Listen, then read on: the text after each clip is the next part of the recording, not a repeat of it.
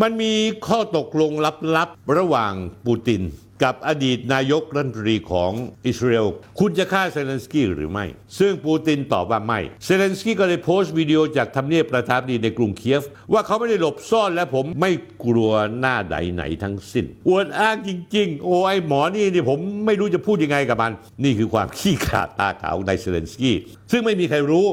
ท่านผู้ชมครับ อีกไม่กี่วันแล้วเนี่ยมันจะครบ รอบหนึ่งปีของสงครามยูเครนและรัสเซียเปิดฉากขึ้น และก็ไม่มีทีท่าว่าจะสิ้นสุดลงในเร็ววันนี้ ที่ผ่านมานายเซเลนสกี้ตัวตลกประธานาธิบดียูเครน พยายามเรียกร้องความเห็นใจจากคนทั่วโลกมาตลอด เขาเดินทางไปประเทศโน้นประเทศนี้เชิญคนโน้นคนนี้มาวิดีโอคอลเป็นการประชุมใหญ่ๆ ทั่วโลก วัตถุประสงค์คือไปขอเงินบริจาคขออาวุธจรวดรถถังไปจนถึงเครื่องบินขับไล่อย่าง F16 จนมีบางคนบอกว่าเซเลนสกี้คือขอทานระดับโลกเขาเรียกว่า international beggar โดยอ้างว่าคนยูเครนกำลังล้มตายอยู่ทุกวัน ประชาชนกำลังตกระกรรมลำบาก ซึ่งสื่อตะวันตกก็เล่นเกมสอดคล้องกับนายเซเลนสกี้ส่งภาพชาวยูเครนกำลังตกระกรรมลำบากตกทุกข์ได้ยาก แพร่กระจายไปทั่วโลกในช่วงหนึ่งปีที่ผ่านมา แต่หลังเนี่ยล่าสุดเนี่ยท่านผู้ชมรู้มาว่ามีเหตุการณ์อื้อฉาวหนึ่งที่สสฝั่งรัฐบาลยูเครน ทั้งยังมีตำแหน่งเป็นรองหัวหน้าพรรคผู้รับใช้ประชาชน servant of the people พรรคที่นายเซเลนสกี้สังกัดอยู่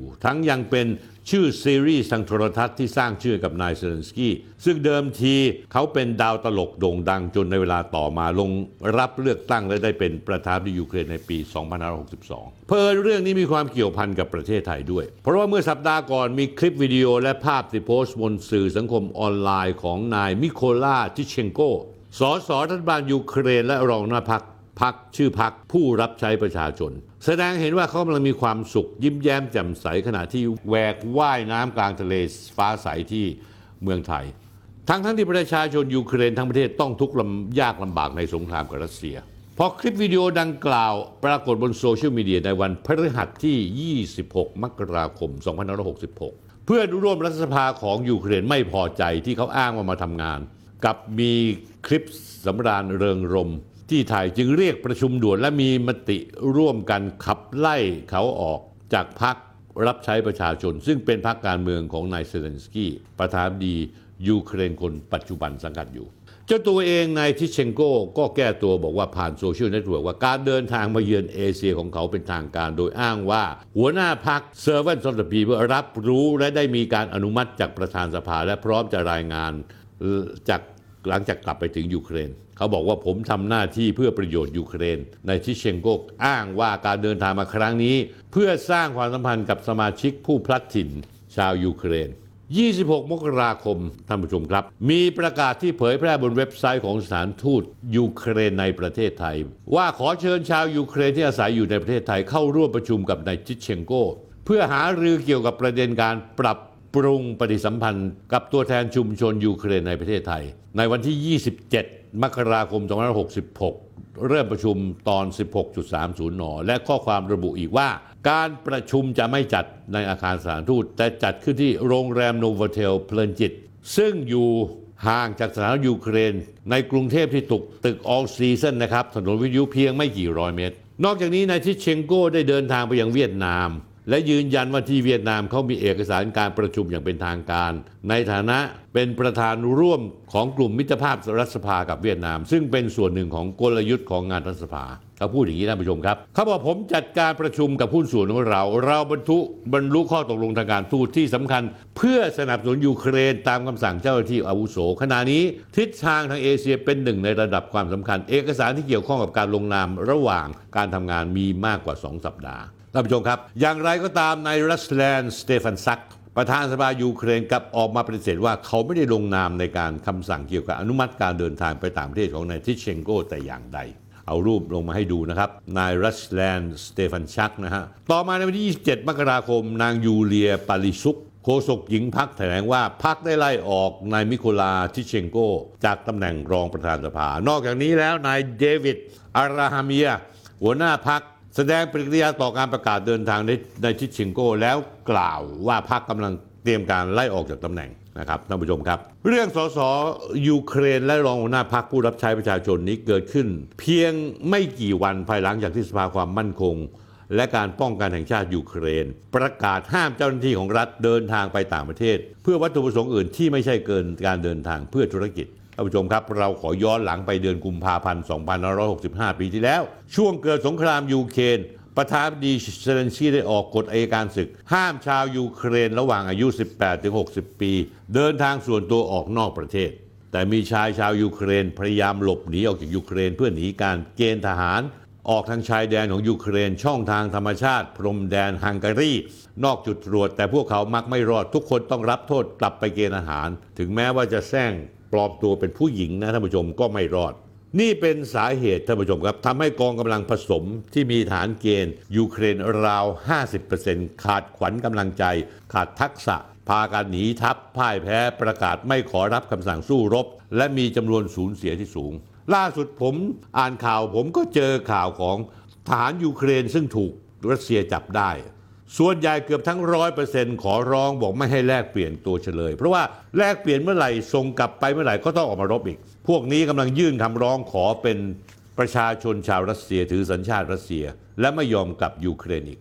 ตอนนี้การเมืองภายในยูเครนกำลังชิงอำนาจกันเอง จึงประกาศห้ามข้าราชการระดับสูงและนักการเมืองเดินทางไปต่างประเทศ ก่อนได้รับอนุญาตจากรัฐบาล ยกเว้นกรณีที่ได้รับอนุญาตพิเศษ ซึ่งเจ้าหน้าที่รัฐและนักธุรกิจยูเครนบางคนใช้ช่องทางนี้ ผ่านข้อจำกัดต่างๆ ส่วนนายเซเลนสกี้นั้นเคยลั่นวาจาไว้ท่านยังไงท่านผู้ชมครับ พูดบอกว่าการเดินทางไปต่างประเทศของเจ้าหน้าที่รัฐสมาชิกสภาผู้แทนราษฎร ผู้แทนหน่วยงานท้องถิ่น และบุคคลอื่นที่ได้รับมอบอำนาจให้ปฏิบัติหน้าที่ของรัฐ หรือปกครองตนเองในท้องถิ่น จะต้องเป็นไปตามการตัดสินใจของสภาความมั่นคง และการป้องกันแห่งชาติ ต่อมาเมื่อวันที่ 23 มกราคม สภาความมั่นคง และกลาโหมแห่งชาติ ได้สั่งห้าม เจ้าหน้าที่รัฐผู้แทนราษฎร ผู้พิพากษาอัยการหัวหน้าฝ่ายบริหารของรัฐ เดินทางออกจากยูเครนในระหว่างประกาศกฎอัยการศึก ยกเว้นการเดินทางเพื่อธุรกิจ หลังจากที่รองอัยการสูงสุด คือนายโอเล็กซี่ซิโมเนนโก ถูกจับได้ว่าหนีไปพักผ่อนในสเปนเมื่อเดือนธันวาคมปีที่แล้วท่านผู้ชมครับ ผมเอาเรื่องนี้มาเล่าให้ฟังทำไมเรื่องอู้อื้อฉาวในหมู่เจ้าหน้าที่ระดับสูงของทางยูเครนรัฐบาลรวมทั้งรัฐสภา แสดงให้เห็นอะไรไหมท่านผู้ชมว่าเกือบหนึ่งปีหนึ่งปีของสงครามยูเครน เต็มไปด้วยการทุจริตคอร์รัปชันผลประโยชน์ทับซ้อนมากมายทำลายความน่าเชื่อถือของประธานาธิบดีเซเลนสกี้ในสายตาของประชาชน และกองทัพ และที่สำคัญในสายตาของพันธมิตรชาติตะวันตกที่ไม่ไว้ใจ และอาจจะเป็นผลทำให้มีการลดความช่วยเหลือทางการเงิน และการทหารแก่ยูเครน แม้แต่ในอเมริกาก็ยังมีการจัดตั้งหน่วย ติดตามพฤติกรรมเจ้าหน้าที่ยูเครนอย่างใกล้ชิด เมื่อกลางเดือนมกราคม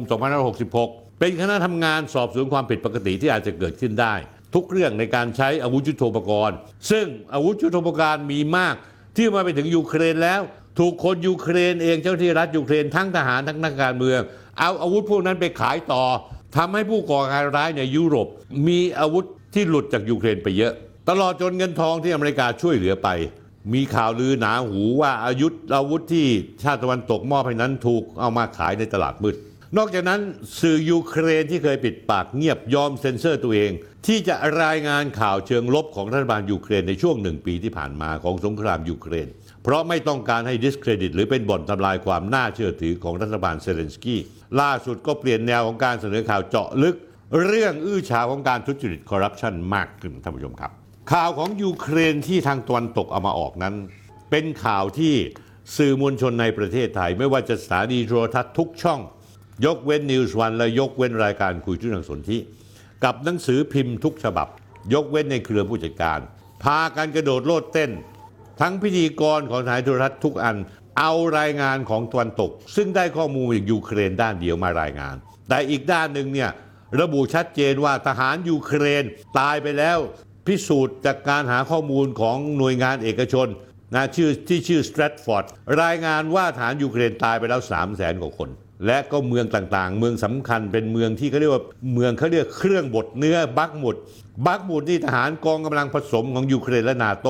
ติดกับดักอยู่ในเมืองนั้นเป็นหมื่นๆคน และถูกทหารรัสเซียยิงอาวุธยาวถล่มไม่สามารถส่งข้าวของไปช่วยเหลือได้ อาหารการกินก็ไม่มี น้ำก็ไม่มีใช้ ไฟฟ้าก็ไม่มี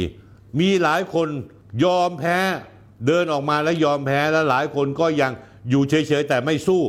ไม่รู้จะทำยังไง เพราะว่าอาวุธก็ไม่ส่งมาอาหารก็ไม่ส่งมาน้ำก็ไม่ส่งมา บอกให้อยู่ที่นั่น เหมือนกับว่าพวกคุณตายอยู่ที่นั่นเลยอย่าหลุดออกมา อีกเรื่องหนึ่งท่านผู้ชมครับ มันมีข้อตกลงลับๆระหว่างปูติน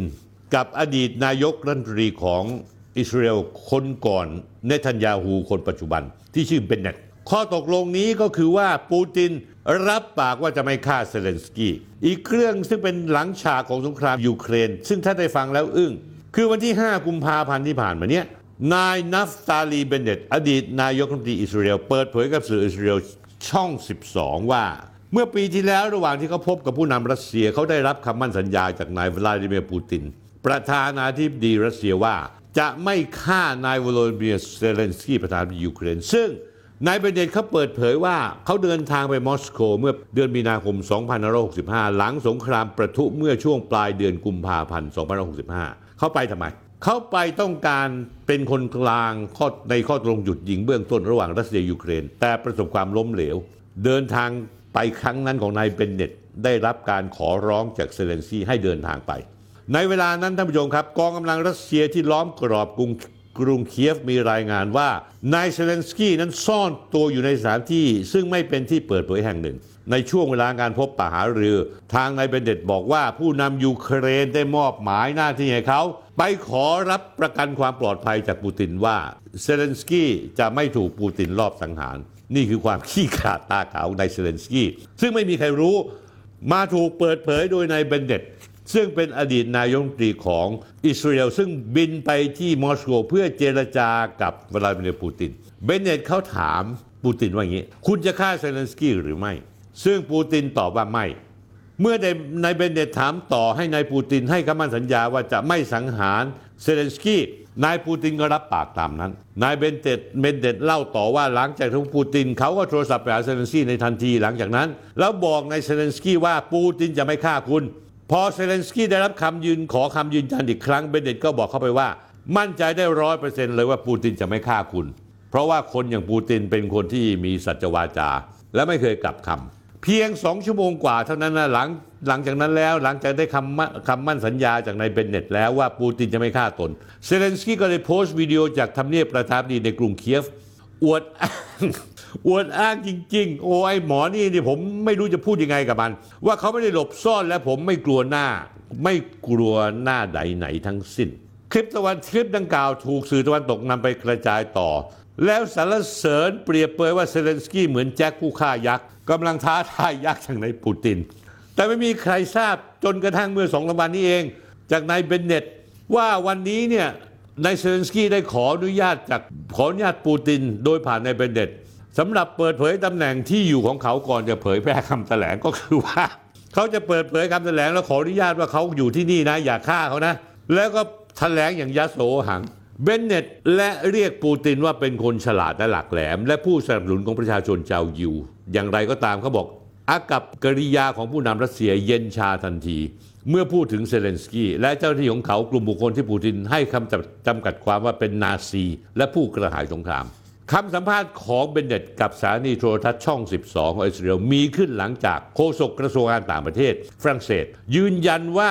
การพูดคุยทางโทรศัพท์ ส่วนใหญ่ระหว่างนายเอ็มมานูเอลมาครอง หรือในครองแครงของผมเนี่ยประธานาธิบดีฝรั่งเศสในปูติน เป็นไปตามคำขอร้องของเซเลนสกี้ก็คือไอ้เซเลนสกี้ตัวตลกเนี่ยมันกลัวตายจะตาย อยากยุติสงคราม แต่ยโสหังวานให้ในบันเด็ตมาถามว่าเฮ้ยปูตินจะฆ่ากูหรือเปล่า ติดต่อให้มาครองให้พูดต่อพูดจากับรัสเซียโดยพูดแทนตัวเขา อย่างไรก็ตามแต่นะผู้นำของฝรั่งเศสและอิสราเอลนำสารของเขาไปยังมอสโก ตัวเซเลนสกี้เองก็ประกาศสอต่อสาธารณะว่าเขาไม่เคยพูดคุยกับปูติน และห้ามเจ้าหน้าที่ที่มีส่วนเกี่ยวข้องในการเจรจาใด ๆ กับผู้นำรัสเซีย นี่แหละครับท่านผู้ชม หลังฉากการเมืองโลก โฉมหน้าที่แท้จริงนักการเมืองที่มีอยู่ทั่วโลก ซึ่งจริง ๆ แล้วท่านผู้ชมครับ ไม่มีนักการเมืองคนในโลกแต่เป็นผู้รับใช้ประชาชนทำตัวเป็นเจ้านายประชาชนมากกว่าด้วยกันทั้งนั้น ส่วนของของผมเนี่ยขอจบด้วยประโยคเด็ดในซีรีส์ตลกเสียดสีที่นายเซเลนสกี้เคยเล่น